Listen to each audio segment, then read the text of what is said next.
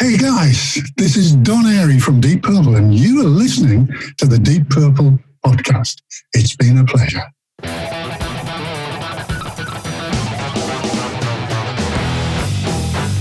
You're listening to the Deep Purple Podcast, a fan podcast about one of the most legendary bands of all time, Deep Purple. We take a look at the music, history, and people behind the band Deep Purple and beyond. Welcome to the Deep Purple Podcast, the first and only podcast devoted to one of the greatest bands in rock history, Deep Purple. Today's episode is episode number 241 Deep Purple Bananas Part 2. And coming to you from the suburbs of Chicago, where we oat, oat, oat, opals, and bononos.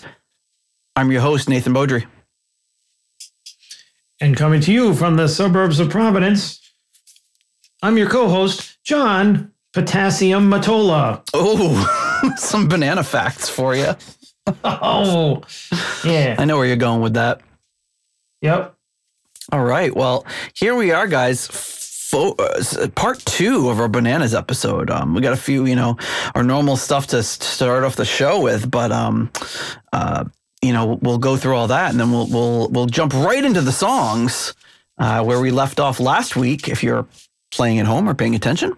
Um, so if you want to support our show, you can do so in a number of ways. One is by leaving us a five star review on Apple Podcasts.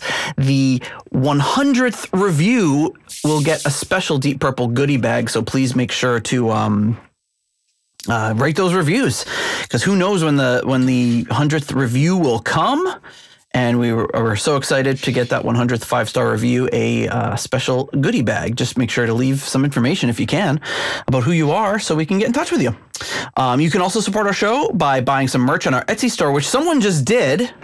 Oh, And um, someone, some- someone bought two two mugs and I printed out the little the little sheet here. It says um, he wrote, "Looking forward to having some hot toddies in this mug this winter while kicking back in the podcast and collection of Deep Purple albums. I I can't imagine Nate or John doing the Patrick Swayze ghost thing, making these handmade mugs. I think somebody's got to Photoshop that. Great show. Keep them coming. Bought two mugs. And I, um, funny enough, uh, sent them out this morning. Uh, it, it just came in this morning, and uh, yeah, it was ordered this morning. I sent it out right away, and it was from. Um, uh, well, I don't want to give too much away, but it was from a city in Indiana that I just drove through yesterday. I could have I could have delivered them in person. Oh, now that would have been a treat. yeah, as we were on our way back from Michigan, we drove directly through the city, and we have stayed in the city last um last summer or maybe the summer before. We stayed there for a few days and did some uh, some uh, just kind of some summer fun. So a nice place. So thank you very much. Uh, name is Aud. Oud, Odd or Oud. Thank you very much for your order. Really appreciate it. And uh, thanks for listening to the show. Um, another way you can support our show is by donating on Patreon or on PayPal for as little as $1 a month. Help support the show. Um, keep us in uh, in good things. Put money towards the new computer fund. Help us buy albums to review. All that happy horse crap. Please do that to support the show. You can also donate on Cash App, dollar sign DPPOD, or support us on Ko-fi. So before we uh, move along, a few things, and one is, of course, to thank our executive level patrons coming in at the in memoriam tier, the wonderful late Gerald Jerry Kelly and his family. At the $25 uncommon man tier, we have none other than Ovis Nakfi and Purple Maniac.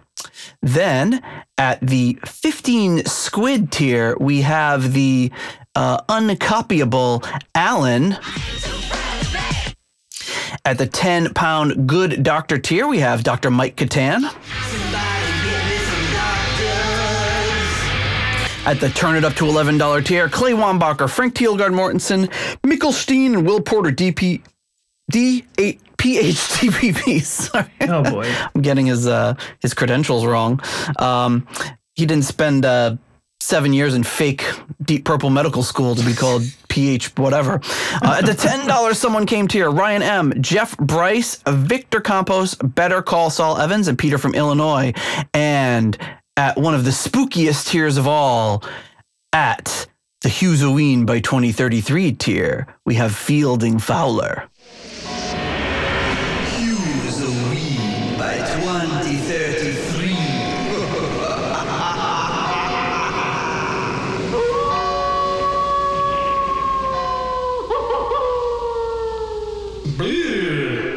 So yeah, I didn't edit it yet.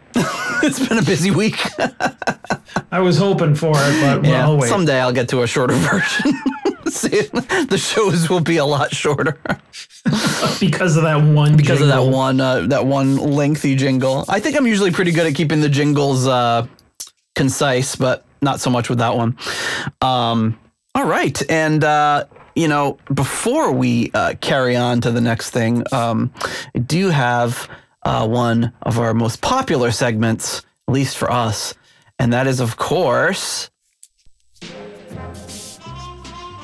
Postcards from the Edge of Connecticut. Ooh, and this one actually, I, I'm using this one as a bookmark, so I'll have to uh, let me get something else to put in this book. I've only had it. I just just got it in, and on this one you see a big moose. big nice moose. Um, this one actually is. Uh, this one is from uh, not from Connecticut at all, but this is from says, Hey Nate, here's a bull moose for you. Greetings from sunny New Hampshire, John Bull Moose Matola.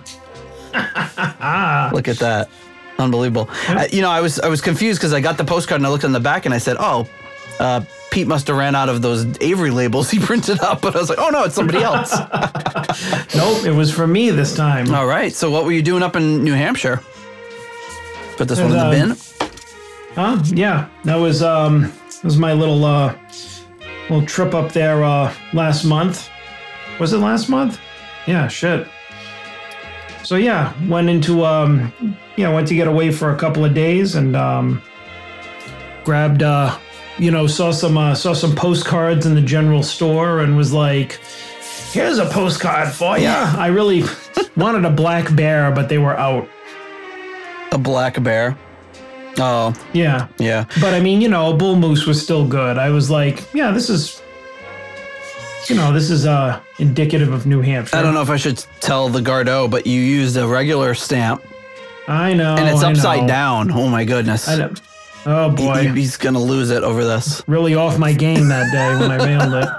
Think of the money you just threw in the garbage by using a regular stamp. Yeah, I've had that that stamp like uh, literally forever. Like Yeah. uh, that was that was my last one. I, I don't think I bought stamps in like ten years. I don't mail anything, so I actually had to go out and get more stamps after that. I bought a book of stamps when I first moved here at work, and I had them on my desk at work, and I never need to mail anything. Very, very rarely. So I still have like probably four or five from that book that were forever stamps. So whatever the stamps cost in 2013 when I moved here, 10 years later, I'm still using them. I'm I, I, a sound return on my investment there. I think so. So, so yeah. So Yes, I went into it knowing full well that I was using a full price stamp. Crucify me. you, you knew you were doing the wrong thing. You, you knew it was just it wasn't exactly above board, but Actually, I didn't realize that I was like, I don't realize I put it on upside down. That was, well, it's very of a- dark, so it's it's kind of hard to tell. You see like the flag. Well, you should well actually you probably should have noticed the flag was upside down. the stars are usually on the top left, not the bottom left. I don't know. I was like, I got to get this thing in the mail if I want to make it to the next show. So, Yeah, I was just in Michigan and I got some um I got some postcards and I'm like, yeah, now uh, it's always so hectic being out with the kids and everything that I don't I, I very rarely mail it when I'm out, so I have to figure out how to get those things to you all. But all right, so in the most uh uh, I don't know what's the right word for it, slapped together sort of thing. Um, right before we were going to record last week, um, uh, Roger Glover, and I think we talked about this on the show. Roger Glover has a recipe for banana bread that's out there that you can find, and I'll put it in the show notes. And he did an interview with, I think it's like a Dutch interviewer, and I'll put a link to that as well. It's actually a really interesting interview because the guy goes to Roger's house and he's making banana bread. And I always thought it was associated with, because like, why would Roger Glover put a banana bread out, recipe out there. So I always assumed it was related to the Bananas album, but it was like from 2017. So a late tie-in, perhaps, to kind of sell some of the copies they were sitting on. I don't know, but um, yeah, it's actually a cool interview. Uh, so I got the recipe, I made it, I split it in half, and I sent. Uh, I sent a loaf or a partial loaf, or at least I can't remember what it was, to you Yeah. And I overnight. Well, I was gonna overnight it, but it was gonna be like fifty six dollars Oh my god. because I wanted to make sure you had it because we were supposed to record this episode last week and we didn't. Uh, so I, I, I wanted you to make sure you had it for the episode. So I just did priority mail, and you wouldn't have had it for the episode, but we had to cancel anyway. So uh, we end up recording now. You threw it in the freezer. Oh, oh man, Yep. I'm Hey-o. dropping utensils Oh, here. Um, so it's it's been in your freezer, so it should be hopefully um, hopefully it preserved a little bit. Although I made it about a week ago, I made it last Sunday, and I couldn't mail it on Monday because it was a holiday, so I had to mail it on Tuesday.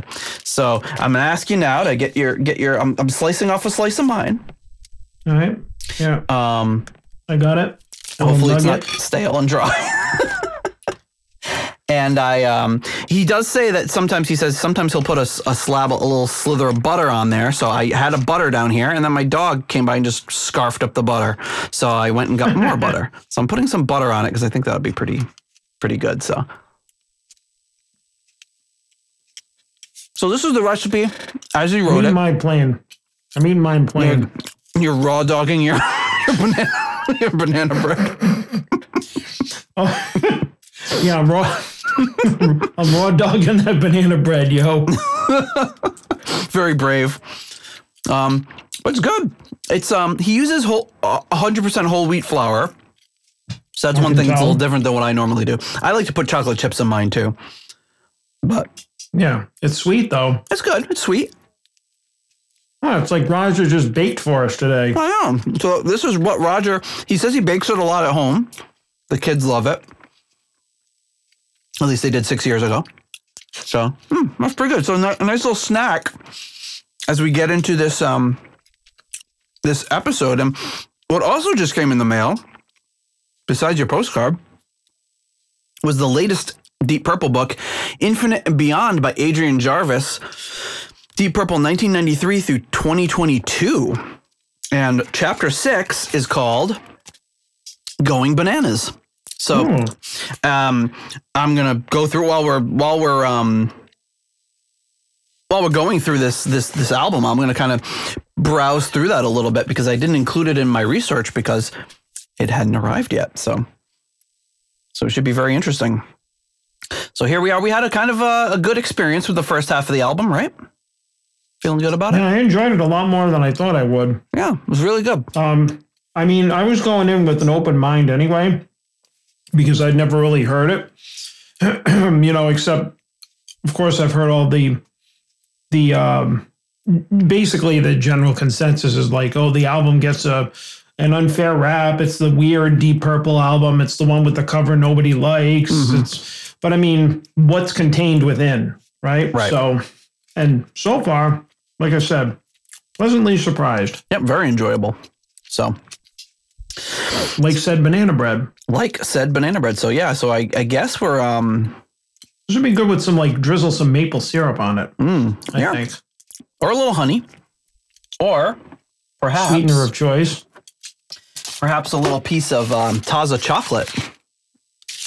Hey, Break off a little piece of uh, stone ground chocolate, and as if the butter isn't enough. If I die of a heart attack during this episode, I, my apologies. Hopefully, used John can like, carry the uh, rest of the episode. Hopefully, we get through all the songs. No, I, I'm I'm with you though. I just like if I ever make any kind of banana bread or have any, like it's like chocolate chips or um. I mean, I like it with with stuff in it, like uh walnuts. He did mention, yeah, you, he he did mention that as an alternative, is putting some walnuts in there. I'm generally not a huge walnut banana bread guy. No, I mean, I mean, I would like it, but I mean, if I had to choose, I would say chocolate chips. Although I do like walnut chocolate chip as well, but usually for cookies. Yeah, yeah, that's pretty good. So there you have it, folks. Um, Roger Glover's banana bread. If you want to make his banana bread, check out um, the link in the show notes. We'll have a. It was um actually I think I'll tra- I think I um translated it because it was in like um it said like DL. So I don't know if that's like deciliters. So I like trans I, tr- I translated it to cups and stuff for us. America. Although usually even um, correct me if I'm wrong, but even in like uh, at least in English speaking metric company companies, metric countries, they usually use like cups and tablespoons and stuff like that. Although they'll the, the, the temperature on the oven, they'll you know, like if you translate it, it equals like 352 degrees or something. So it's obviously, you know, pretty close, but I think most um I mean not that um you know Roger's recipe is probably um I'm guessing is like uh his own but based on something else that he'd seen before but you'll see like most well written recipes or like professional recipes too are in like grams yeah, yeah. Any or anything you have to scale up because if you scale cups, it's not going to work. But if you do it by weight, it's going to work a lot better. Not that I'm telling you anything you don't know. Um, so yeah, it's good. It's really good. I, I I was a little leery of the whole wheat flour, but I think it came out pretty good. So I like whole wheat flour. Um, I was a, in a, a whole wheat pasta kick for a while. I know some people are like, eh, whole wheat pasta like, doesn't taste that different. no, it's got So- it, it. It does work really good with like I I feel like if you pair it with like um green vegetables like broccoli and put some ricotta in it and stuff, it can be really really tasty. Oh yeah, I just as if some backlash like, whole wheat. It's like, I just eat it, you wimp. Sack Fine. up and eat it. All right, so here we go, folks. We're going into uh, the second half of this album, and the first track up today, as we enjoy our lovely banana bread, is "Picture of Innocence." This one's cl- uh, credited to Gillan, Glover, Morse, Lord, and Pace. So it was written before Lord left.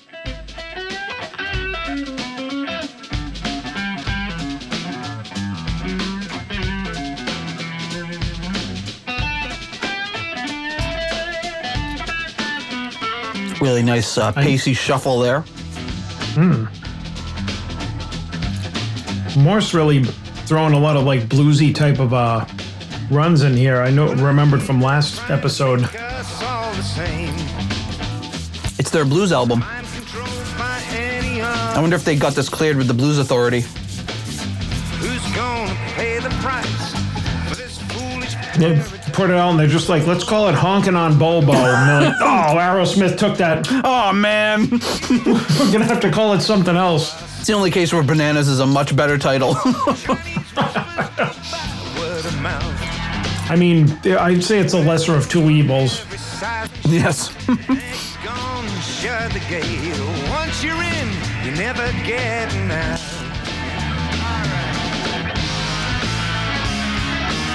Well, I'm so- Oh, that's very M- Morse-ish. I think you's my manlyhood. My. Is that what he said? I mean, I'm, I don't know. I, that's what I thought I heard.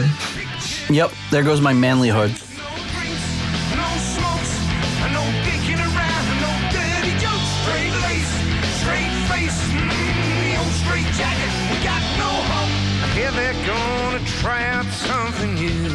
Kind of little uh, chorus they or pre-chorus or bridge or whatever it was that left you wanting more.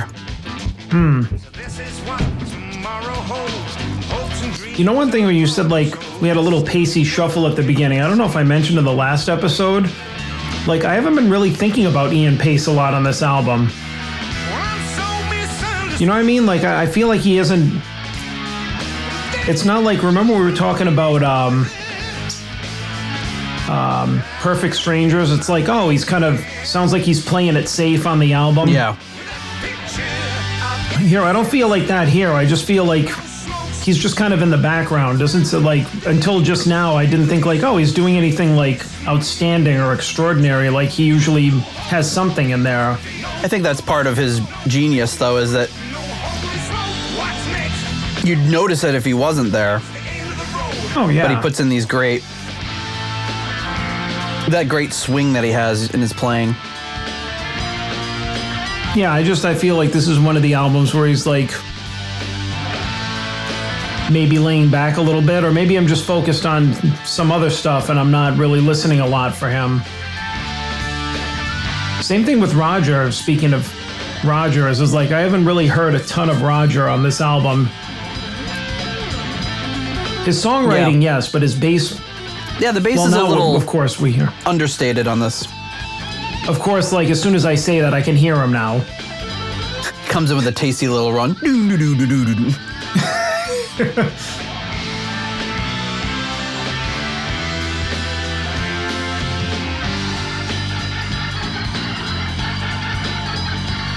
That's awesome.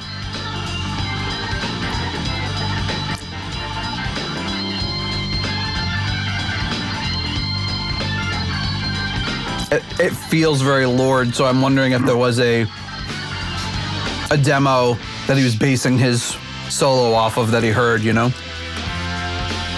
Could be.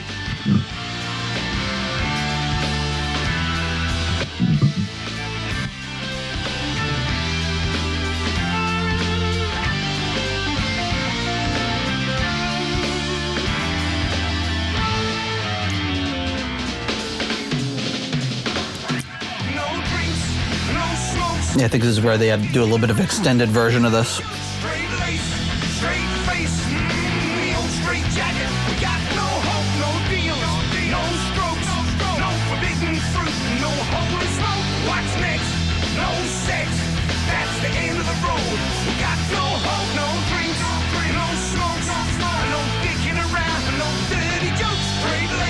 No dicking around is a good thing to say. the old straight jacket. We got no hope. It's like little things I can pepper into the conversation as my kids get a little older, you know. It's, hey, stop dicking around and get in the car.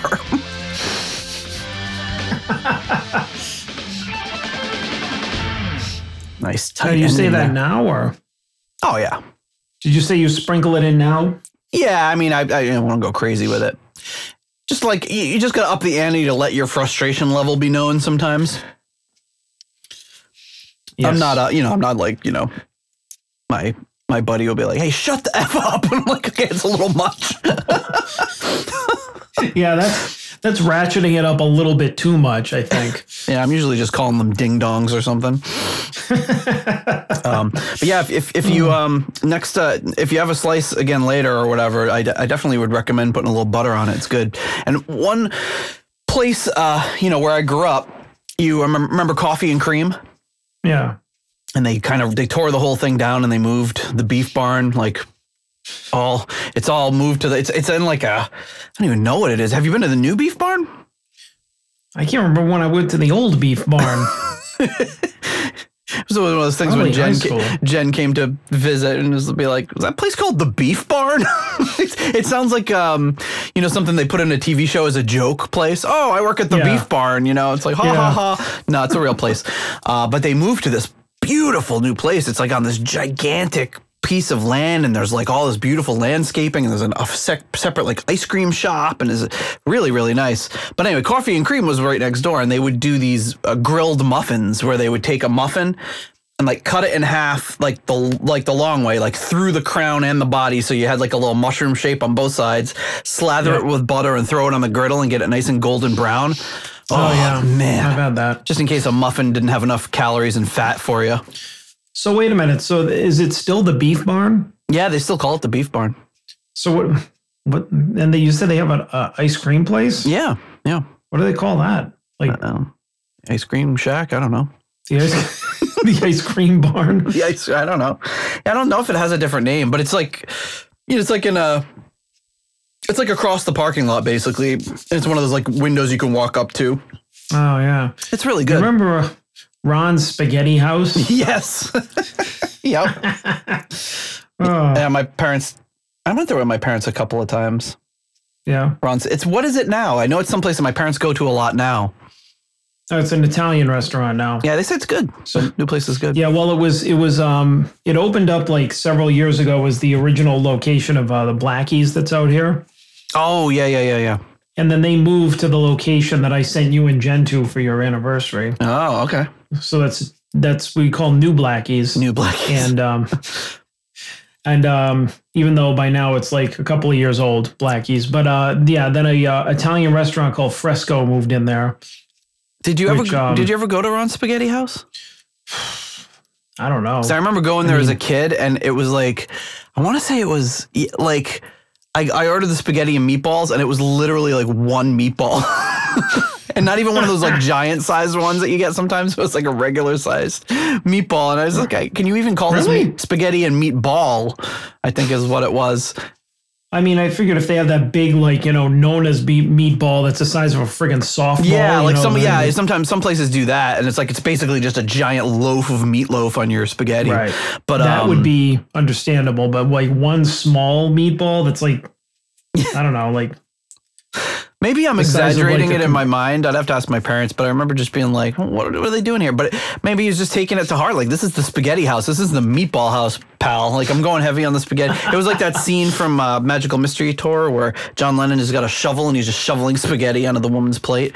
Like, that's that's what I felt like. It just had like so much spaghetti. It was like a full pound of spaghetti, like a box of spaghetti and like one Shit. meatball floating around in there. But anyway, not to get off track, but uh, what would you rate Picture of Innocence?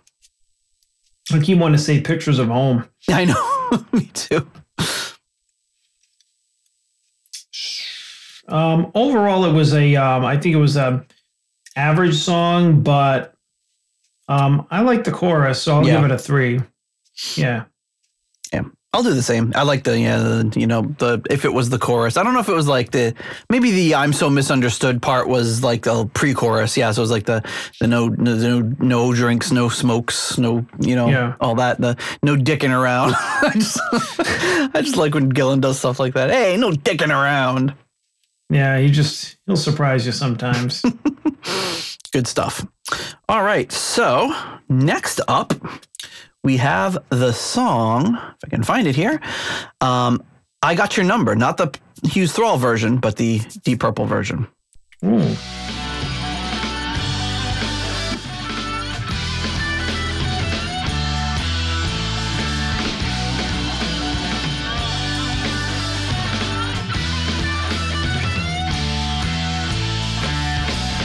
So many signs. Love that intro. It's like Anyway, it almost sounds like it's off time, no need to but I think it's a pretty straight Yeah, a beat. little bit. They're just accenting like the kind of off notes. I'm just a man. Take it, girl, or leave it. Don't be reading out the label on the can. I got your number. I got your number. I got your You number. hear that little buzzing synth in the background. It sounds like a little bumblebee. It's like bzz, bzz, bzz. Yeah, I Hear it? hear that.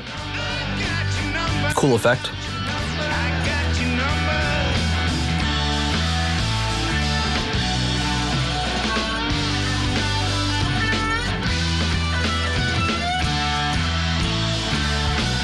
How do you This one was written by Gillan Glover, Lord, Pace, Morse, and Bradford. friend and your brother-in-law? Who's Bradford? Oh, the Michael producer. Bradford. Yep.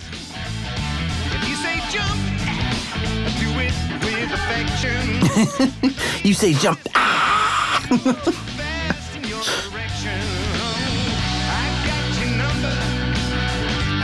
I love the little riff that they throw in at the end of this segment.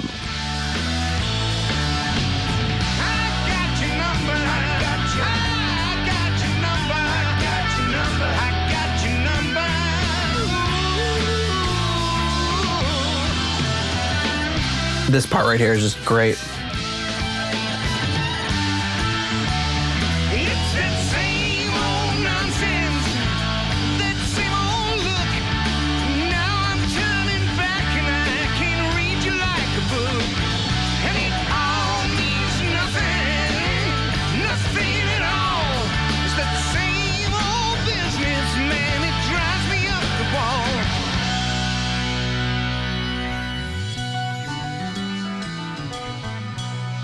Taking a trip to where to stand here.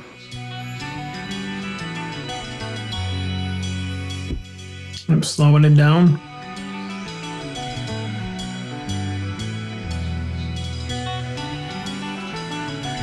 It's a longish song, six minutes. So you get this little interlude.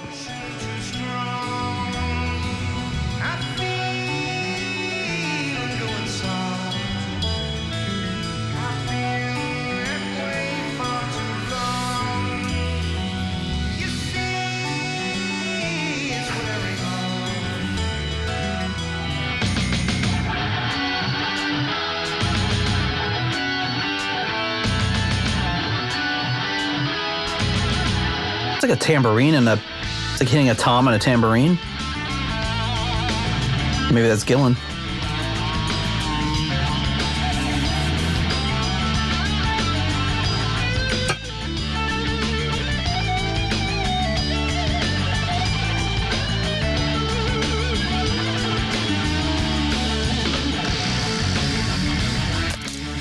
Ooh, a little vibraslap.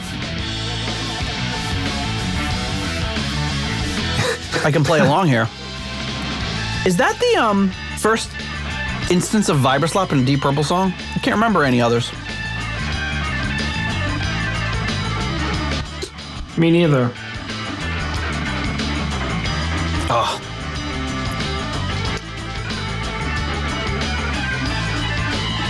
Another one where I could kind of envision Lord playing that.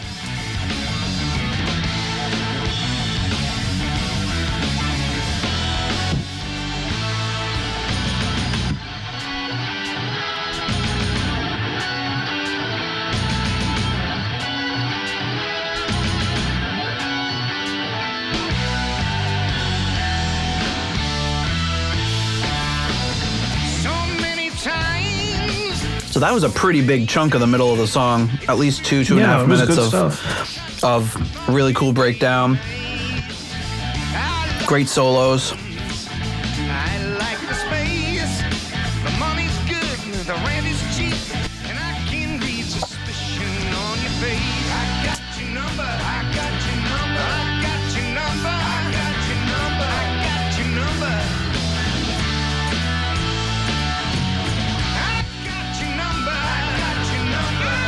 Wonder what he's using for a synth on this one.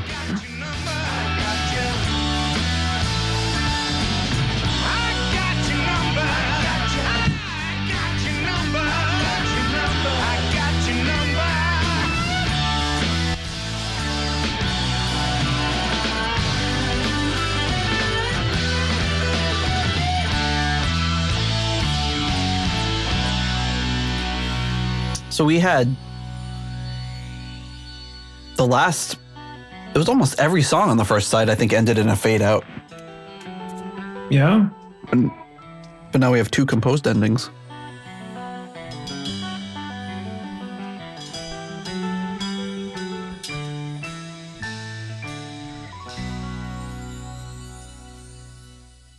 And little chimes. like you're you're on on Zoom anyway on the YouTube you you cut out there because it was like oh that's not a voice that's a silly noise we'll cut it out. All right, so what do you think of that one, man? Do you have my number? I don't, not yet.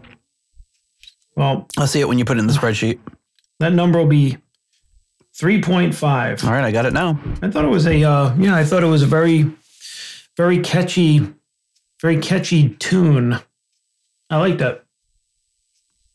Yeah, I will give this one a four. I really liked it. I thought musically it was great. I love the arrangement. Uh, Yeah, good jam in the middle. the yeah. cool like i feel like if they had t- turned up Airey that little buzzy sort of synth he was using it would have been too much but like being really layered in nice and quiet in the background it worked really well um, i'd say the only thing about the song that i was just i thought was i, I didn't think lyrically or vocally it was all that great like i think the the lyrics were just very g- generic and I, I mean, th- we got some good kind of Gillan stuff in there, but like just kind of, you know, so many signs, so many ways.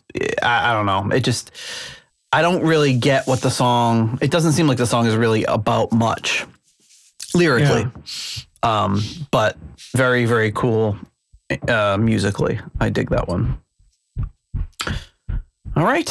Which brings us to our next track. We're just flying through these tracks Woof, flying. flying through them. The next one is Never a Word.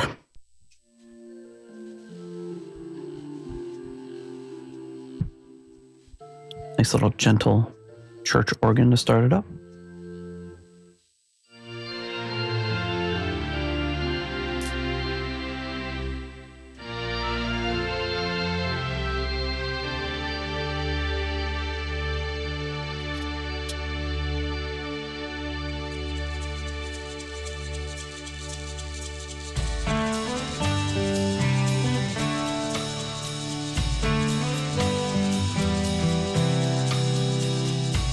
Hear the um, Morse influence on this one.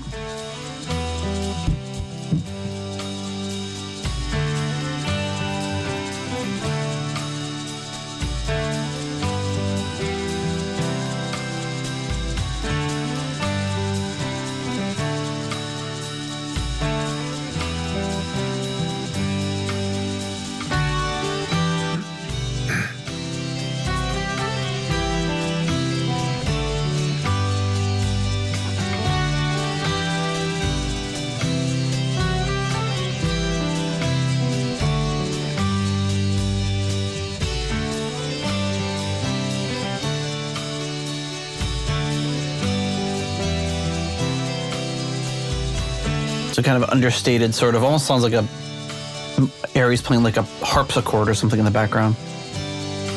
Yeah, a little bit.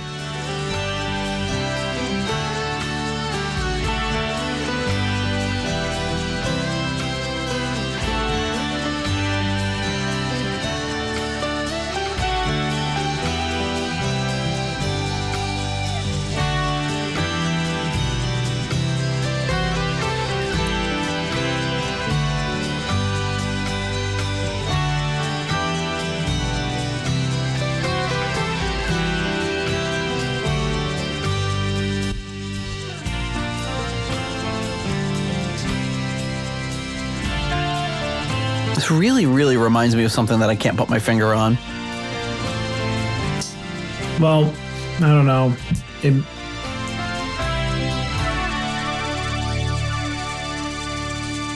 I don't know, it makes me think of like a Roger song.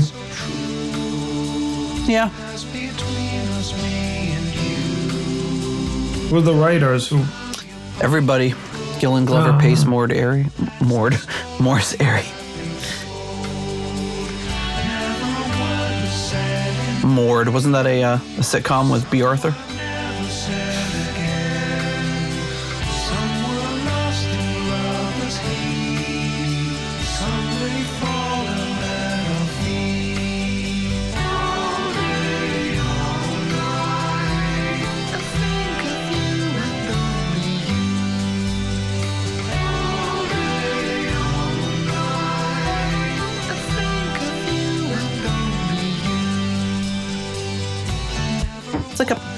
Pretty little ditty.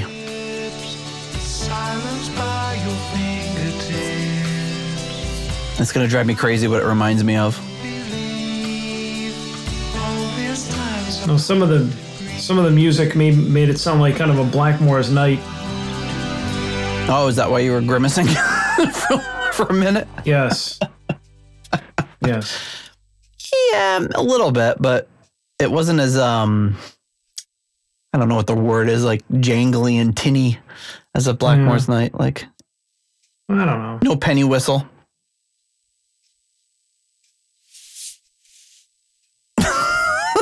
You're just making a face. A Penny whistle? Yeah, penny whistle, you know. The hell is that? What do you mean what's a penny whistle? You know, it's like I a know little I know Pennywise is. Well, it's not Pennywise. It's a penny whistle. It's like a little. It's like a recorder, kind of. But I think it's like usually metal, and like the it's got like a plastic sort of mouthpiece, and it's it's metal, and you're doo doo doo doo doo doo. Oh, okay. So you know, Candice usually whips out and she cranks out some some shred solos on during Penny whistle solo, yeah. I mean, it's not as good as the crumhorn, but I do like the crumhorn because it's got more of that like. It's got that that Renaissance grit to it. it's very. It's got that like kind of garbled sort of sound. Oh shit. Paul's dad used to bust out the crumhorn every so often. I think you said that Yeah, before. it's like you know, it's like kind of curved, and it's it's all they're all kind of in the same family of instruments. But anyway, um, I uh, what do you think about Never a Word? Oh, 2.5. Okay, I didn't dig it. I didn't really dig it that much. Um, I mean, I thought it was it was like this. It was a you know kind of a nice little song, but um, you know, um, kind of like very, very soft and gentle sounding. But I don't know. I didn't really didn't really do anything for me. no, Yeah.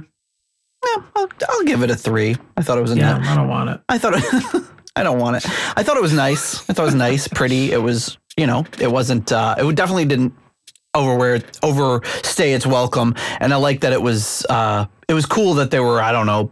Two minutes into a three and a half minute song before they even brought in the vocals. You know, it was kind of interesting, sort of little wind up there into the next track. But um, I forgot to mention I do have some notes about the last song. I got your number and sort of picture of innocence. So, um, if this is from Highway Star, um, it's an interview with Glover, and they say the interviewer says, although Jon Lord doesn't play on Bananas.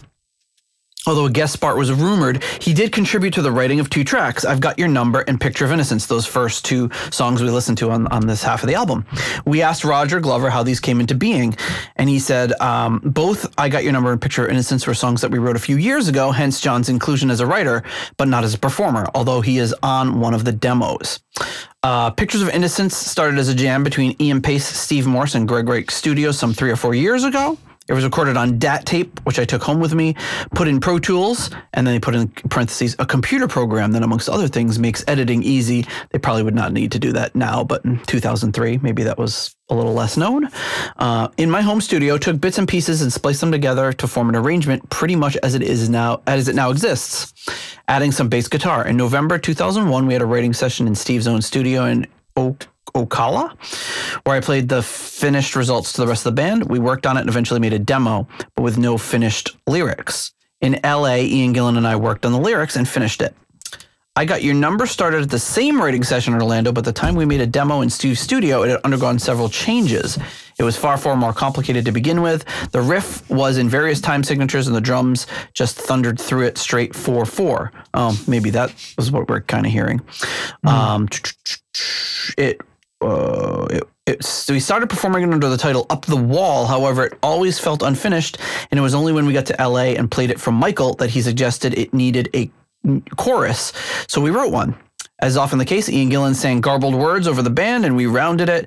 I thought I heard him sing the words "I got your number," although he probably didn't. He kind of sings words that aren't words, but sound like they are. Anyway, I sang them back to him, and it clicked. There's the song. So Jon wrote them with us, but Don played it on the record. So there you go. Okay. And now, the moment you've all been waiting for, and I've got my bananas in the background here.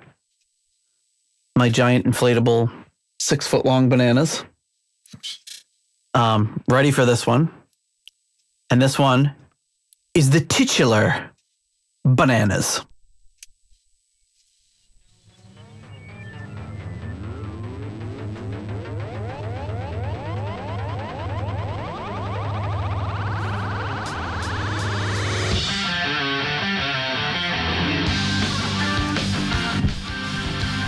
Right.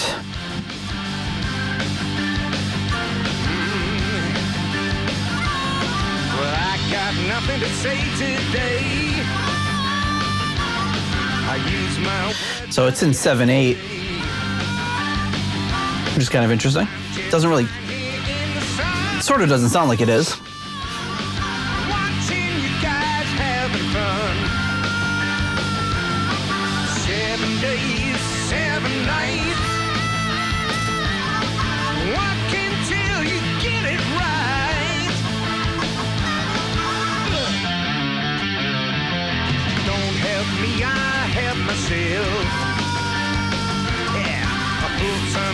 Some off the shelf. That's not where I expected it to go. He's like making uh, hors d'oeuvres or something.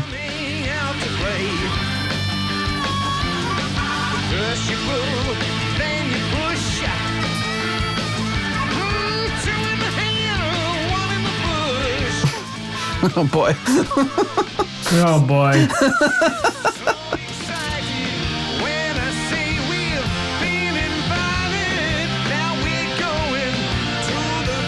sounds like kind of like Fireball almost. Is it Fireball I'm thinking of? But That beginning of that chorus sounded like Fireball. The chorus of Fireball. No, you have to listen next time it comes up.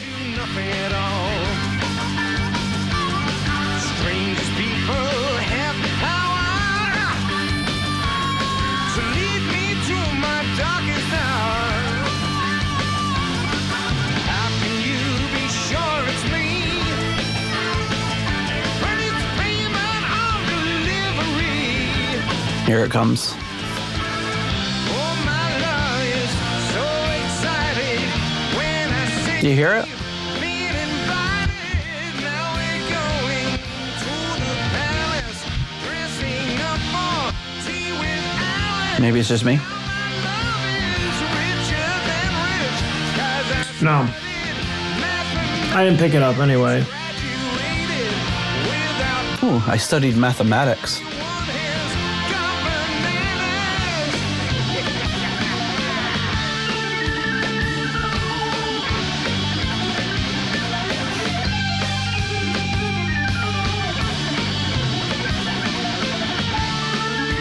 Very proggy back and forth solos here.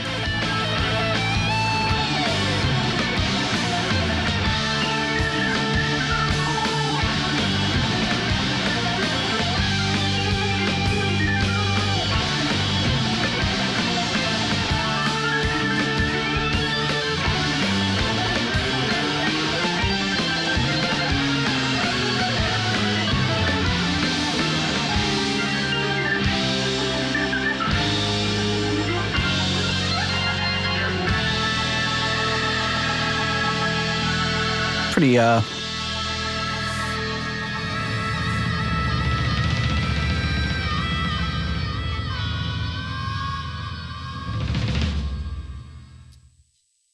Hmm. I thought that was um thought there was somebody talking in the studio, but it was actually my kids upstairs. So I was like, "What are they saying?" Oh, they're probably complaining about not getting enough screen time. Um, yeah, that was. Uh, I really like the frantic ending of that, and it's you know they just kind of go through all the lyrics basically twice, and then go into a full full on assault of solos, um, and then say bananas right at the very end, so they can call the song bananas. Yeah, that's why they did it. we gotta we gotta We need- throw the title in there. We, we gotta call the album Bananas, right? No, no, no, bananas. All right. All right, what do you think of bananas? But these are getting a little bit tougher to rate because they're like they're good, but not like outstanding. You know. Mm-hmm. Um. Hmm. Here we go. Um. I'll give it a three. All right. I liked it. It was like I mean I'm trying to think of like what would a song like Banana sound like, and um, when Deep Purple does it, it sounds like this. yes. So pretty pretty good. I don't know. I figured it like it would be like oh it'll probably sound like goofy, but no, it was good. well, he talks about pulling the crackers off the shelf, which is kind of a don't help me, I'll help myself. I'll pull some crackers off the shelf. I thought he was making canapes or something. Um, Euphemisms. well, I don't think there's plenty of euphemisms that could go along with a song named Bananas, but that's not one of them. What would the crackers be a euphemism for? You know, down there. I hope not. Doesn't very great. I don't even know down there for who you're talking about, but it, uh, crackers doesn't sound like a good thing. Or like a sleeve of crackers? Yeah. That still doesn't sound very good. It's not the look you're going for or the, or the sensation. I hoped. I pulled out a sleeve of crackers and they all are crumbly and dry. Some of the, the ones at the top are broken. I don't know. Who knows how Gillan thinks when he writes lyrics? Yeah, this is true. Um, all right, I'll give this one a 3.5. I like it a lot musically. Uh, it's my second favorite Ian Gillan song where he uses the word mathematics in it. Hmm. I didn't know he did more than one, or I can't recall. You can't recall the, the other one? We covered it in a very early episode. And my name's Professor Pig. I'm going to be something big in mathematics. That's a good one. Hogwash. Forgot about that. check out episode number where we talk about Cherkazoo and other stories, and you can f- learn more. Um, okay, so the next, uh, no euphemisms in the next track. Oh wait, let me see if there's anything. I have anything extra. I don't have anything extra about the song, but yeah, there's no euphemisms in this next song. Uh, it just comes out and says it, and this song is called "Doing It Tonight." Oh yeah.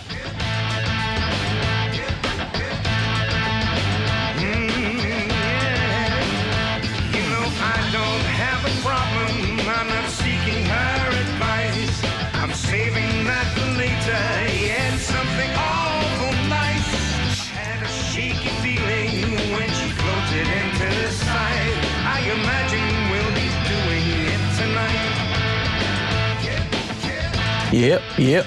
You know I'm round the edges. All these people in the room. There's magic in the air. I'm guessing she can feel it too. Prospective So this is like helps me keep her in my sight. I am Ian Gillan stalking his prey.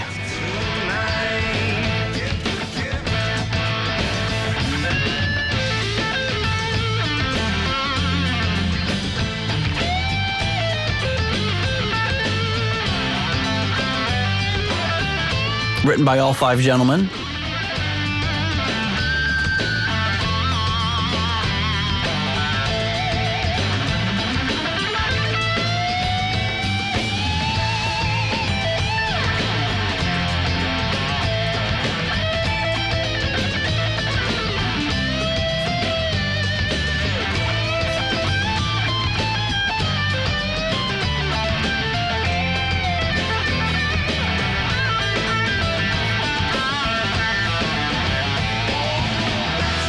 Great solo.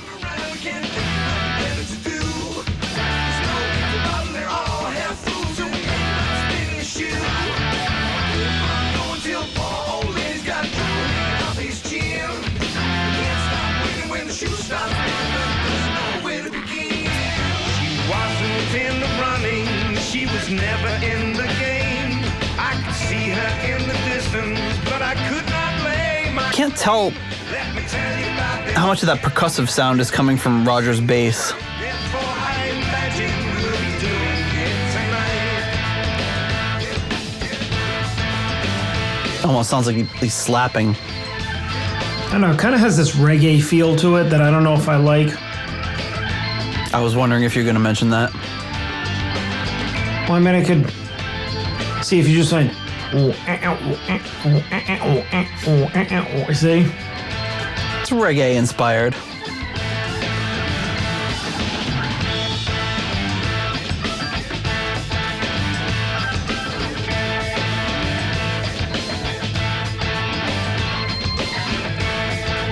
Well, Roger threw a little reggae flair in, like behind the smiles, kind of like basically a reggae song.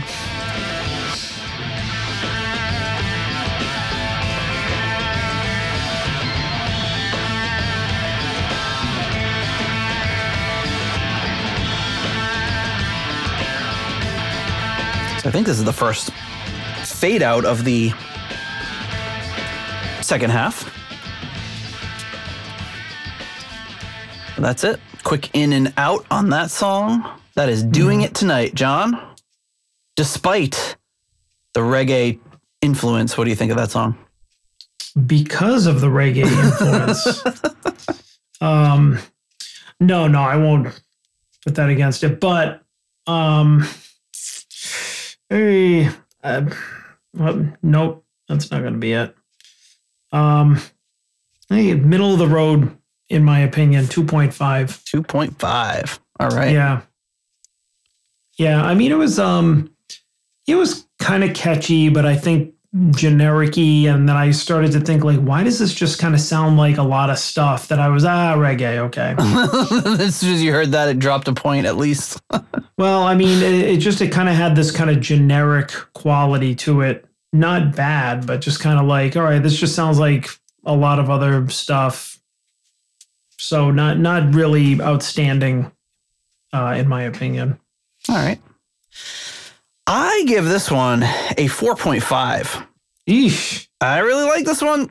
I always did. I think it's just like so something about doing it tonight. The way it's just so cavalier and saying it. The only part of this, the only reason it's not a five is because that that little middle section about poor poor old Lenny drool hanging off his chin and everything. I'm like, I don't know why they're throwing this in there.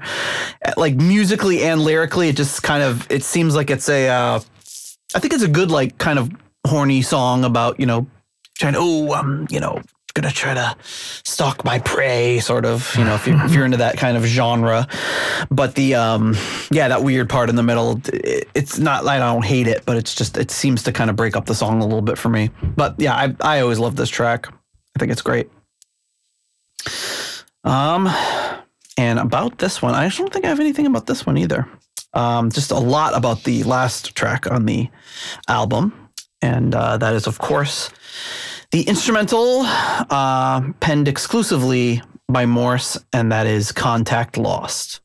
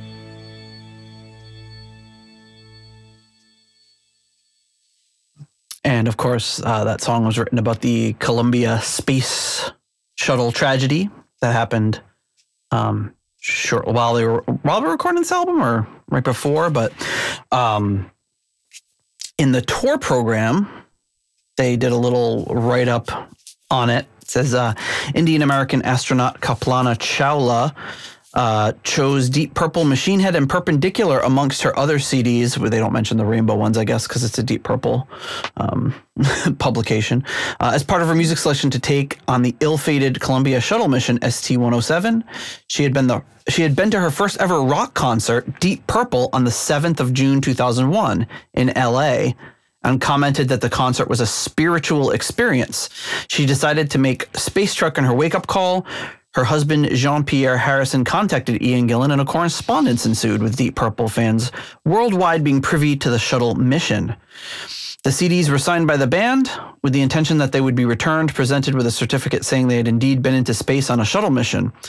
Uh, the launch went without a hitch, uh, and the mission, some 79 scientific experiments, went very well, ranging from meteorological monitoring dust storms and upward lightning to the biological. Tragically, the shuttle's reentry proved disastrous, with the shuttle breaking up minutes from reaching the ground as friends and family looked on. So, a sad story, unfortunately.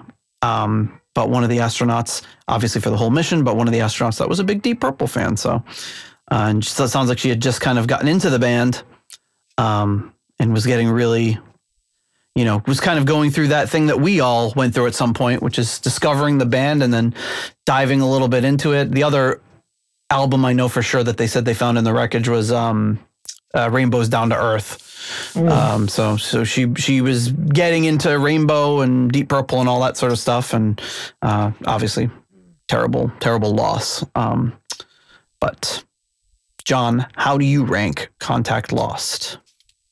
Mm, now I feel kind of bad after that whole story. You're gonna you're gonna trash the- Contact Lost? No, I'm not gonna not gonna trash it. I'll I'll give it a two point five. I wish I could give it higher, but um, definitely. Um, I mean, despite a very touching story, um, I would say it's um, kind of a kind of an average instrumental, kind of a way to uh, a, a different way to end the album. I know this album is uh, not typical Deep Purple, at least what we've known up until the time. So, um, not surprised that they took a chance there, but you know me, I don't, I don't love it when albums end like this. If you're gonna end it on a emotional instrumental, it's gotta be, it's gotta wa- really wow you. Yeah. Well, This does not have the wow factor. I give this one a four. I like. I think it's a really nice, you know, for what it is and for the touching part of it. The only fault I will, and that's just looking at it alone in a vacuum. Um, oops, sorry, stepped on my cough switch there. Um, I- I just don't. It doesn't make any sense to me as the album closer, especially after like a song that borders on the silly, like "Doing It Tonight." As much as I love that song, like to go from that into a touching instrumental about about loss is just kind of a weird Yeah. way. Like if Way it closed the it. side of the album, or if it closed this album after any other song, really, I think it would be. It so it seems almost like kind of a footnote or an afterthought that they kind of tacked this one on. Um, Hmm. But anyway, Yeah. um, there we go. So it looks like we have a lot more of a variance this week than we did last week. Yeah. But um, while Yeah, John time. uh, fumbles with the spreadsheets, I am going to do something else, which is to thank our core level patrons.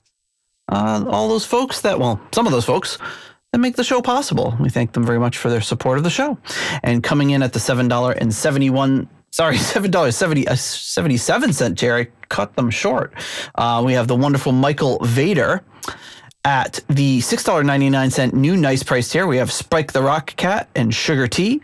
At the episode $6.66 tier, we have Steve Coldwell and Arthur Smith. Getting support from the patron Arthur Smith. Anton Glaving and Charles Meadows. At the $6.65 almost evil tier, we have Kenny Weimar, Michael Bagford, and Richie Sucksmith. At the $5.99, the nice price tier, Robert Smith and Carl Helberg. At the 60 kroner Scandinavian Knights tier, we have Newt Morton Johansson.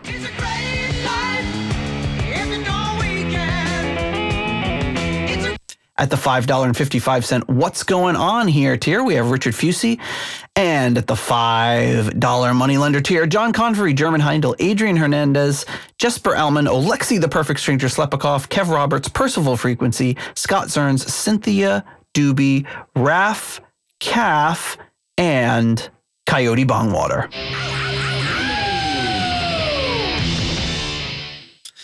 All right. And with that, we go on to our next segment, which you know, of course, is where John busts out the spreadsheet.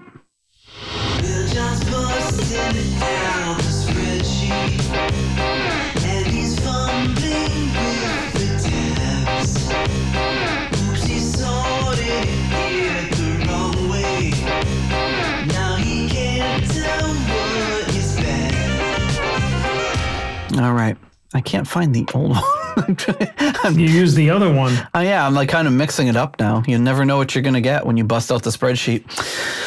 All right, John, where does Bananas rank in the overall album rundown? I don't know. okay. Well, I'm fumbling this whole time, uh, and there's it's, it's oh. not showing anything Oh, on I the see. spreadsheet. no wonder you looked very confused this whole time. Okay, try it now. Okay, there we go. Now it's I was like, Thank man, he looks really concerned. I thought maybe you got like a, a, text with some bad news or something. Bad news, Yeah, your stocks are doing really badly. yeah. The bad news is I can't find bananas on the spreadsheet. He's going bananas trying to find it. Okay. hmm So, Yes, yes. Um, yeah, bananas. Um, yeah, I would say considering its reputation did not rank as as lowly as I thought it would. It was. I would say it's in like the, you know, the maybe the bottom like third of the spreadsheet. Um, a uh, The top of the bottom. seven. third. Yeah, like the top of the bottom third. Yeah, um, yeah, seven rating with a um, um, 0.58 variance um, in your favor, obviously, because I'm Yeah, I think that's You one of our biggest variances to date. yeah in a while, yeah. Yeah. Um, we could we could look at that in a little bit, um, but um, there are three. This is one of three albums that has this rating here, seven seven oh. So we have Bananas, Child in Time by the Ian Gillan Band, and Deep Purple self-titled album Mm.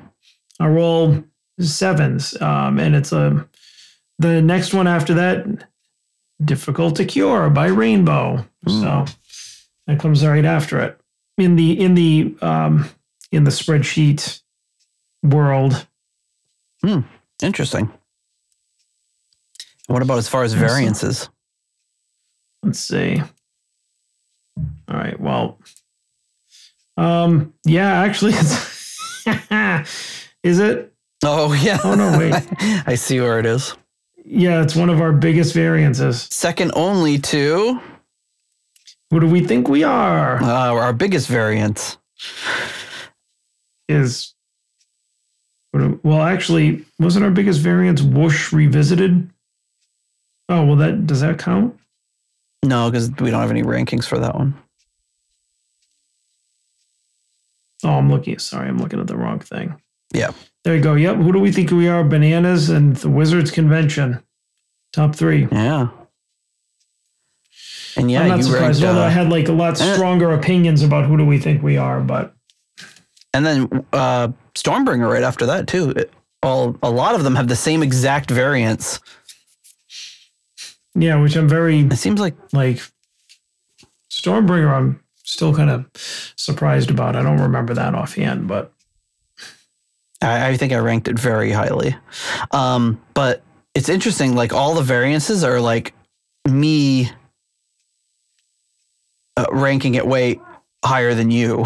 there's, there's no instances of you ranking it higher than me. Hmm. Yet. At least of the big variances, I should say. There are variances that are less uh, uh, extreme where you ranked it higher than me, but the big ones seem to be like I'm favoring them for some reason. So anyway. So and uh, as I just read the patrons, uh, Kev Roberts is, seems to be uh, in town right now. He he sent me a picture from of himself from Chicago. I was like, holy cow, he's in Chicago. I guess he's he's here for some uh, uh, here on a nice little trip. So I hope he's enjoying his time. Um, anyway, um, as we look on, let's see where are we in, in the show notes here.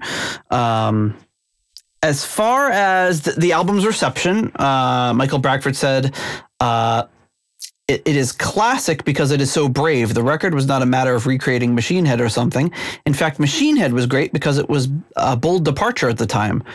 It sure did not sound like Hush. Deep Purple is great when they push themselves, and that is what they did. Even people who do not like bananas at first have said that they like it more and more once it sinks in. Um, and then he said, as you know, Martin Birch produced the classic albums, and this new CD really marks the beginning of a new era. Uh, could have you in the, in his role, and the guy. Uh, oh, I'm sorry. This is Michael Erickson saying that that you know with you in that role it could start a new era. Um, And he said, I would like to be known favorably as the guy that produces produced Deep Purple. I would work with them anytime. Um, and he said, I'm very satisfied with Bananas. Great song, great playing, great singing. It had its own sound, so some will love it and some will not. But at least it will not be ignored. I would not trade this experience for the world. Um, in the charts, it made it to number 10 in Argentina, number 12 in Austria, number six in Finland, and number three in Germany. Japan had only made it to 212, which seems low. It did not chart at all in the US. Uh, Did well in, in most of the Scandinavian companies, and then in Russia it reached gold. But in gold, Russia's ten thousand albums sold. So that's I don't know um, if they just have lower album sales normally or what. But um, and then we get into some reviews. You ready to hear some reviews on uh, bananas? Yeah.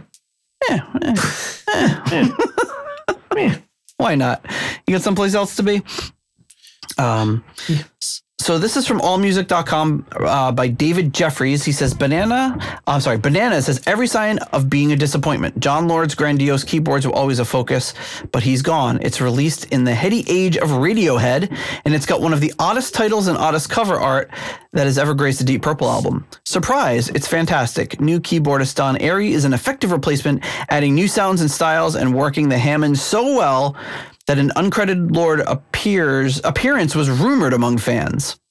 Lord has said he's not playing on the album, but he did contribute to some writing on the excellent Picture of Innocence and I Got Your Number. Those two tracks, followed by the winding and pastoral Never a Word, add up to a strikingly impressive suite that bridges the more bombastic first half of the album with the looser and more playful second half. And that is true. So, you know, you you seemed to enjoy the first half more. Do you like that it was bombastic? Yes, I like bombastic. Do you call did they call you Mr. Bombastic? Yes. They do? Very fantastic. Who's they? they you know they it's the same people uh, at work you know did they do that Ah. did they do this Yeah, that's that's my typical go-to at work. They're like, well, they they made us as who's they? I say. i know it's like who's they I was like, who's they? i'm gonna Just like you know them. You know they they're always up there telling us what to do. It was they they who? or he's up there is it who god who's up who's up where And I always say like you know like where? I'm always looking up. I'm like who? you're looking up are they hanging from the rafters are are they in the room with us right now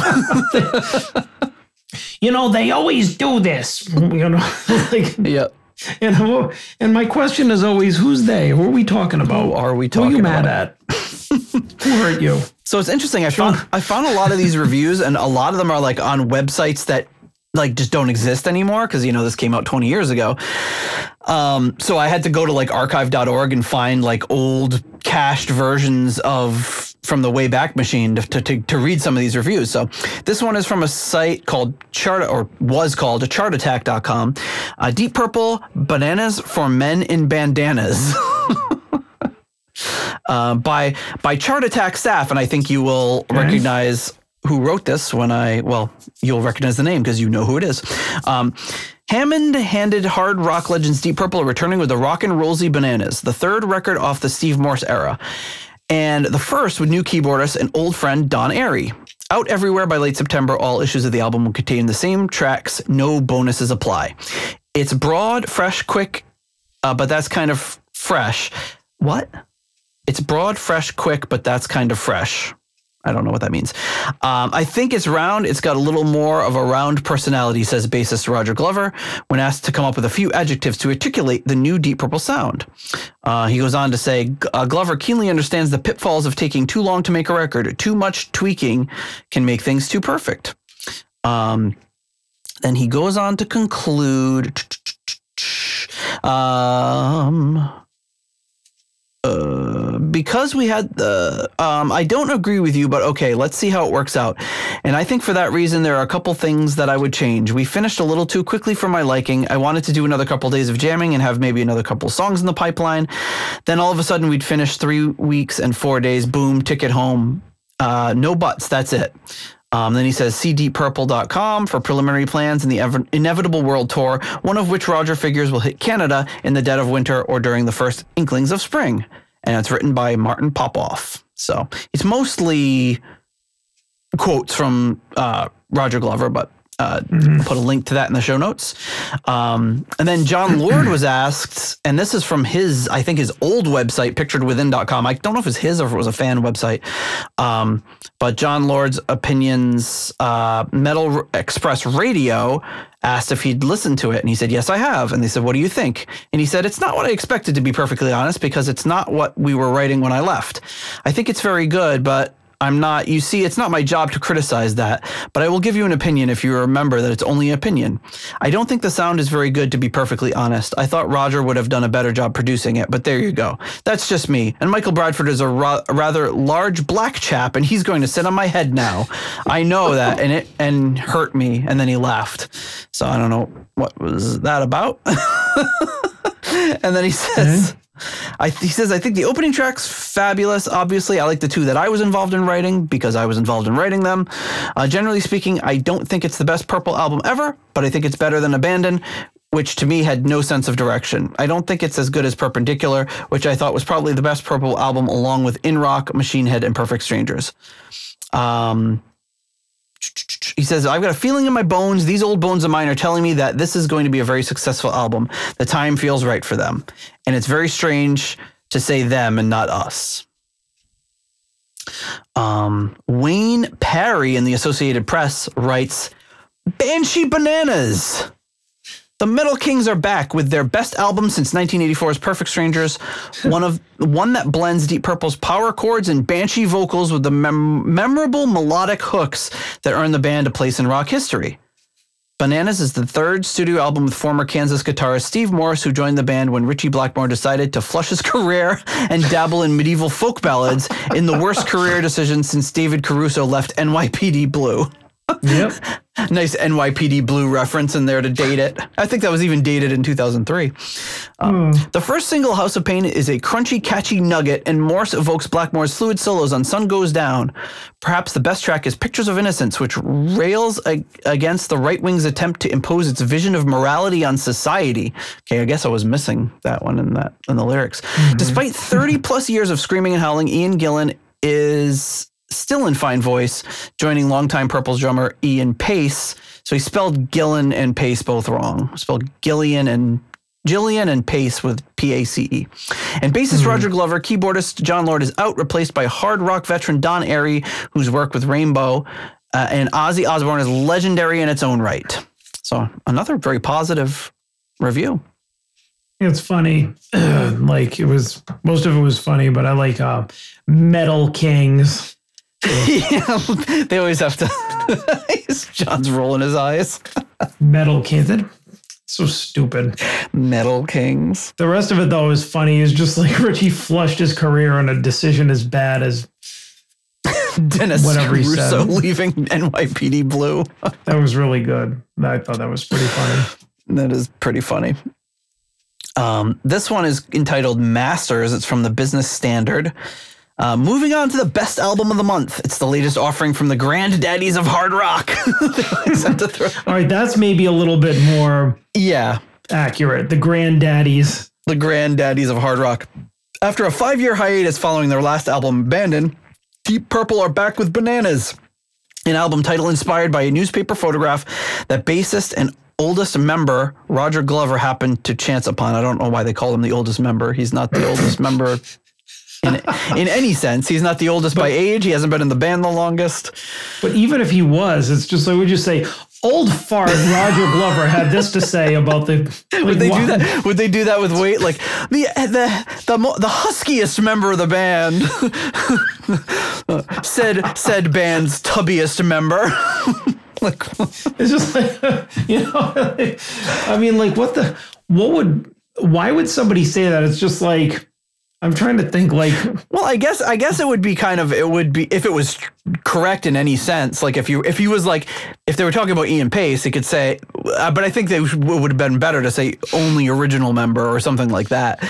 well, yeah, you wouldn't like have a, like, uh, what do you call it? Like a review of Blues Travel, and it's just like, lard ass John Popper had this to say about the band's new album. It would be great if they just thought he was the oldest, and they're just like, we're just gonna call him out for being the oldest. Because he's like whatever nine and a half months older than the next guy. Or I mean, there's plenty of guys in the band that are they're all basically roughly the same age, uh, aside from um, Morse. It's like you're doing a you're doing a piece, and they're like, "Bald fuck James Taylor had this to say about his career." You may as well just say that. Oldest member Roger Glover. And it's it's not even accurate as you pointed out. The band's shortest and stubbiest member, Nathan Beaudry, had this to say. The podcast stubbiest member Nate Beaudry had this had this to say about the podcast. the podcast's shortest and stubbiest member of two. I guess it's true, technically. Um, anyway, he says the comp- the com- the compositions are uh, are replete with catchy melodies. Steve Morse's trademark guitar solos and Ian Paice's magic on the cymbals and the majestic voice of Ian Gillan. This is as good as anything they've done in the past. Haunted is already being touted as an all-time great rock ballad, and Silver Tongue, Razzle Dazzle, and Never a Word, a personal favorite, might soon figure on most requested tracks on stations and charts across the world. I think this guy's overselling it a little bit. yeah, um, this this is not hitting the mark. No, I mean it's I I, I I appreciate the optimism, but he says uh, while the musicians continue to live up to their reputations, and Ian Gillan's Jesus Christ Superstar voice continues to flower like nurtured wine. Um, newest member Don Airey does a commendable job fitting into the shoes of a legendary organ player, Jon Lord. Lord left the band last year to pursue a career in classical music. Purple fans will be looking forward to that one, especially after his roaring work in the concerto series at the Royal Albert Hall. And that's written by Sumik Sen. So yeah, um, a little optimistic on how it was going to rock the charts worldwide, but okay. So now we have one. Uh, now we have uh, going to the negative. Um, this one is from the Italian daily La Repubblica. Uh, this one is written by Flavio Briganti. Should I should I do it in an Italian accent? Yeah. Hey, the problem with the Deep Purple is they keep evoking the Mach II ghosts, early 70s, and the quest for that long time makes them look more pathetic than their talent deserves. Morse and Lord. Morse and Lord. I don't know. All right, back to your normal voice. Okay, yeah, yeah, yeah. That was, that was enough. Morse and Lord are tonic. The rhythm section is the good old days, while Gillan, poor soul, does what he can. But more compositive shine doesn't exist anymore.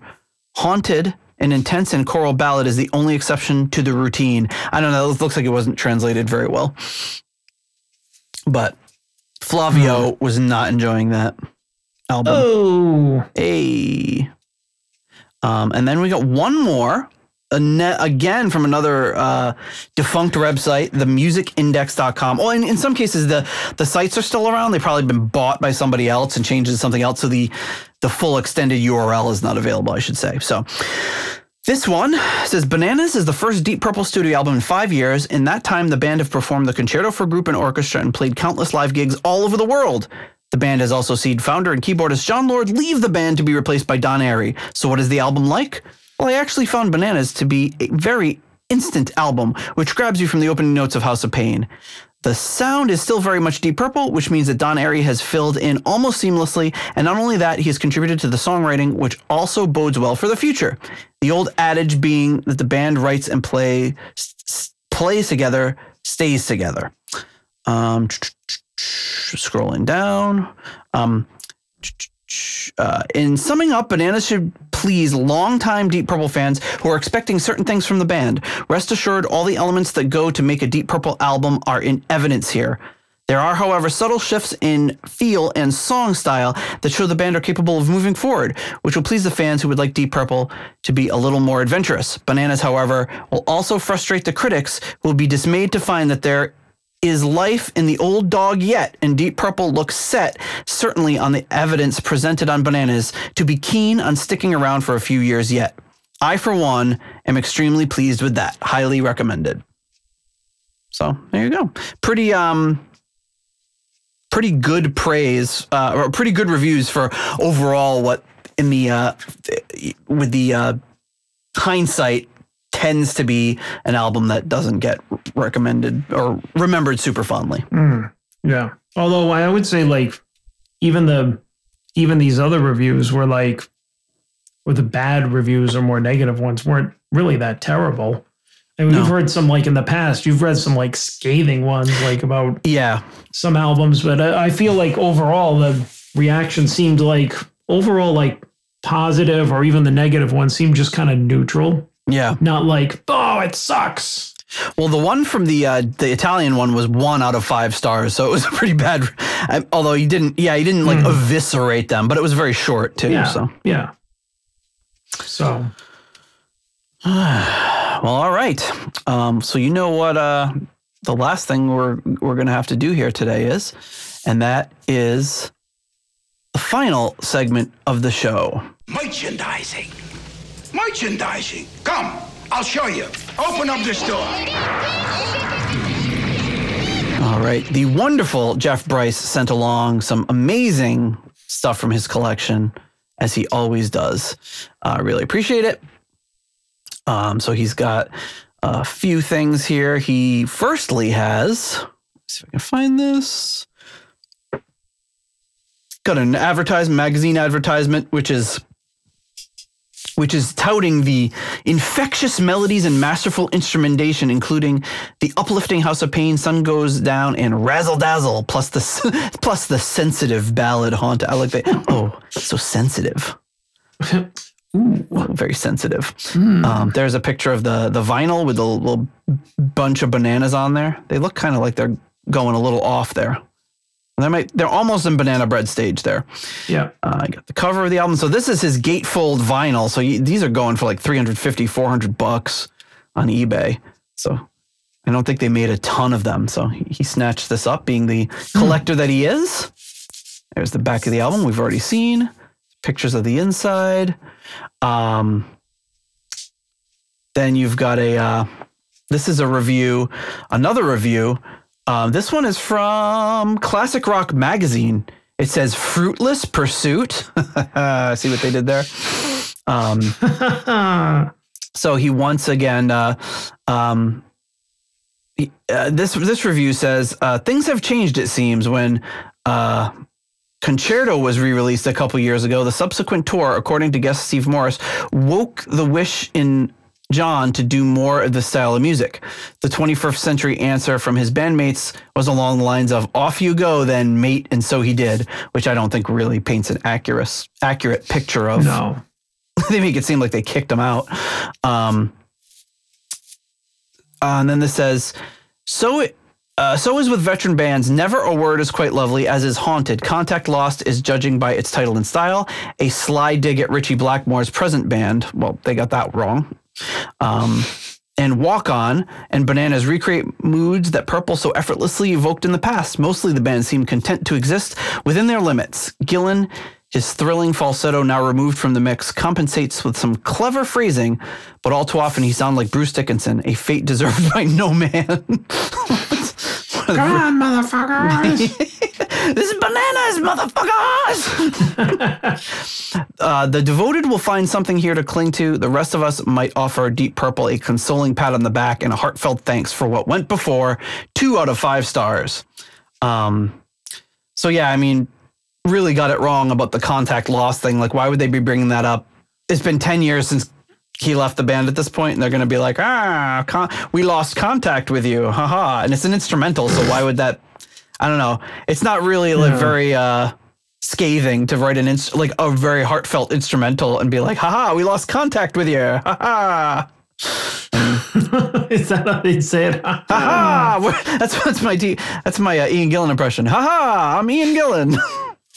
Well, actually, if you zoom out to look at this uh, this picture here, I mean, uh, say what's up with uh, Ian Paul Sorvino Gillan there? Looks like one of the good fellas. he does look like Paul Sorvino a little. He looks like a made man. well, he is he is in his own right. Yeah, this he's is just true. like he looks like he's ready. He's looking at the camera guy, going, "And now I got to turn my back on you." Oh. Ugh. Oh man. So yeah, so we got that one, which is kind of interesting. What was the other thing you said? You know, I I, I will say this though: the other reviews tended to give Gillan like a. Um, they were like, "Oh, Gillan sounds like uh, you know a fine wine agent." Like clearly he's lost something in his voice. I'm not saying he sounds bad by any means, but he's morphing into the Gillan we know and love now. He. But to, to say that his his voice was better than ever and sounded aged like a fine wine on this album is like I don't know what album you're listening to, but um, I mean he's not doing the things that he once could do. Correct. and that's not a ne- negative thing, but I don't understand how some people were hearing that. This guy's a little more realistic, where he says, you know, his thrilling falsetto is removed from the mi- mix. Although it wasn't a, whis- a falsetto, it was more of a whistle voice, I would say. Um, but anyway, that that's kind of weird. Um, so anyway, that's that one. He's also sent. That's this is that article of Guitar Magazine. This features Steve Morse. Really interesting articles there. Uh, this is a single, uh, Deep Purple single of Haunted. Like it's a different mixed version. Um, so there's the there's the haunt there's Haunted and then there's the Haunted Mellow mix. Hmm. And then this is a dollar bill signed by Roger Glover.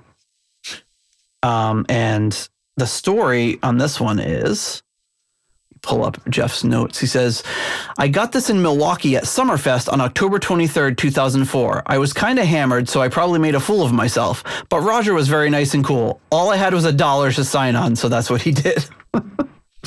Hey, why not? Hey, yeah, it's a dollar bill signed by signed by Roger Glover.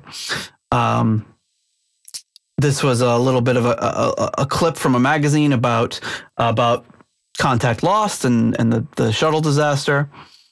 Um, and then we've got the tour program, which uh, there's actually quite a few pieces to. So I'll skip through the tour program and got to end it out with uh, the most interesting piece of merchandise. Um, so first off, we've got uh, in the tour program Jeff's um, where is it? Jeff's ticket from the show that he went to, um, which was in Chicago on February 24th, 2004. And then here is the Deep Purple vibrator. The Deep Purple Bananas vibrator, I should say. Um, so this came up and comes up every so often in Deep Purple groups, and it's actually like very sought after. uh, sought after item. Uh, on the back, it says, uh, you know, warning, sold as an adult novelty only. I don't know what they think you're going to do with it. It seems like the worst thing you can do with it, so I don't know what they think you're going to do. Warning, this is only for use in sexual situations. Like, what else, what else are you going to do with it? Like, you froth milk? Or the deep purple milk frother that looks like a dildo. It says, do not use while bathing or in the shower. No medical claims are warranted or implied by the use of this product for external use only. Dildo for, ah. for external use only. Just the tip. Just the tip of the banana. So yeah, you I've I've had my eyes on eBay for a while seeing if one of these would pop up because I it would be a great thing to have in the collection, but um but uh, Jeff says um what does he say about this one? Uh Oh man, I can't find it. He said something along the lines of um Oh man, I don't have it here. Crap. He said something along the lines of that it's it's unused, but it's not for sale. So I would not want to p- purchase a used banana vibrator. Um, but yeah, there you go. Some great merch from uh, from the archives of Jeff Bryce, the Deep Purple Museum that he calls home. And then, uh, yeah, before we close it out, we have to, of course, thank the next round of patrons. And that starts with none other than at the $3.50 Deep Purple New York tier, the wonderful Lord Longford. At the aromatic, the three pound aromatic feed tier, Simon Ford and Richard Brees. At the $3.33 halfway to evil tier, Stephen Sharp and Duncan Leask. And at the $3 Nobody's Perfect tier, we have Peter Gordeau, Ian DeRosier, Mark Roback. Then we have Ivan Fjaldbu,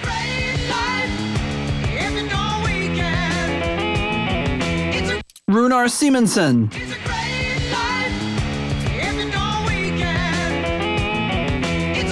JJ Stannard, and Ruinous Inadequacies. Then we also have the one and only John Maselli.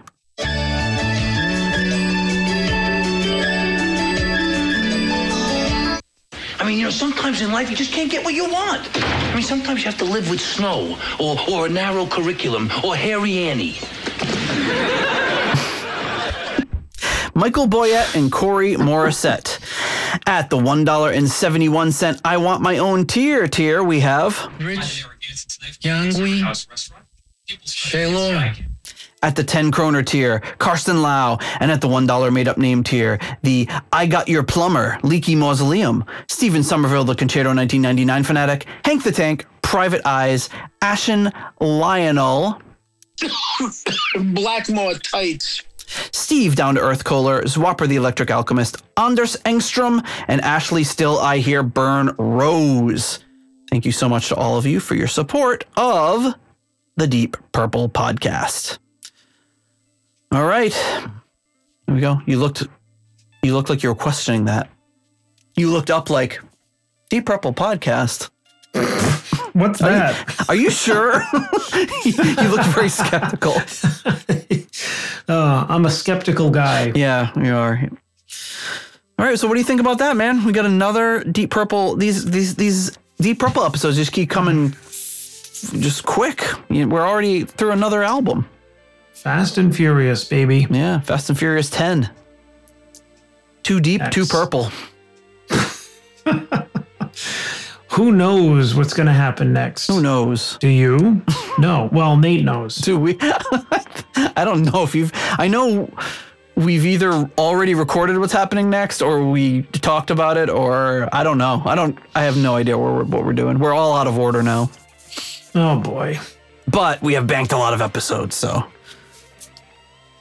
yeah, we're, we're ready to ready to ride it out, ride it out through the rest of the year, and uh, take our we're, we're, we're gearing up to take our December off so we can so we can tend to our busy holiday schedules and regroup in January. So Yes, but we'll we'll get to that when we get to that. exactly, and maybe maybe soon we'll get that hundredth review. Who knows? Will we get it That by the end of the year? Is the real question. Yeah, I, I would like a different music to be playing. Is different than what? Oh, different than the, The, the, the losing horn. Yeah. Yeah, I don't like that. It, it hurts every time, especially the last few reviews we got have been so thoughtful and well written. It seems like a bummer to be like, bum, bum, bum, bum, bum. Yeah, exactly. It's like, no, you guys are great. Uh, but anyway, John, thank you so much. Oh, Why, should we- thank you, what, my friend. what do you think? Should we do this again next week? I, I mean, I guess so. I'm sure there would be a couple of people that would be disappointed if we didn't. Yeah, more than more than I ever would have thought possible. Me too. All right. Well, until next week, my friend. Oh, I'll see you later. All right. Bye bye. Thank you for listening to the Deep Purple podcast. If you like what you hear and would like more episodes in the future, please donate on Patreon to support the show. You can also leave us a review in Apple Podcasts to help new people discover the show. You can follow us on YouTube, Instagram, Twitter, and Facebook for show updates. See deeppurplepodcast.com for more details. Thank you for listening.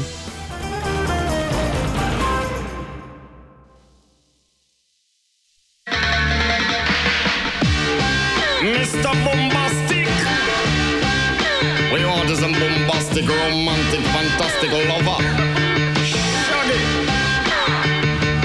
Mr. Lover, lover, lover. Mm. Now, Mr. Lover, lover, lover. Uh, so, what, what, do I have to like? Do I have to go like put this banana bread in the fucking microwave?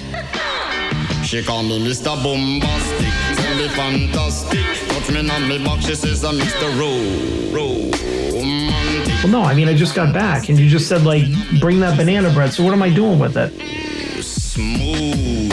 Well, I'm gonna I'm gonna have to do that now. Soft and cuddly hug me up like a quilt. I'm a lyrical lover. Now take me fin no feel. What, the banana bread?